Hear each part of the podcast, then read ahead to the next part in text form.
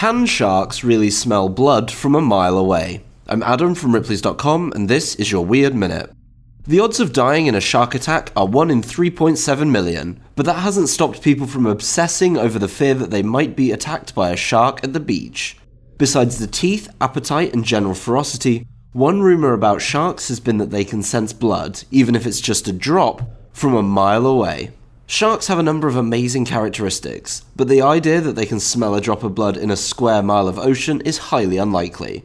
Sharks have olfactory sensors on the tips of their noses, which they use to smell the water around them.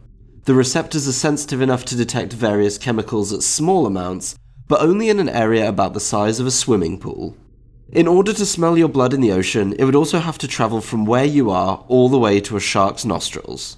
This process would take a lot of time, giving anyone bleeding profusely plenty of time to get out of the water. Likewise, sharks don't intentionally prey on humans under normal circumstances. For more strange stories and other or nots, visit ripley's.com, rate the Weird Minute if you haven't already, and tune in tomorrow for another Minute of Odd.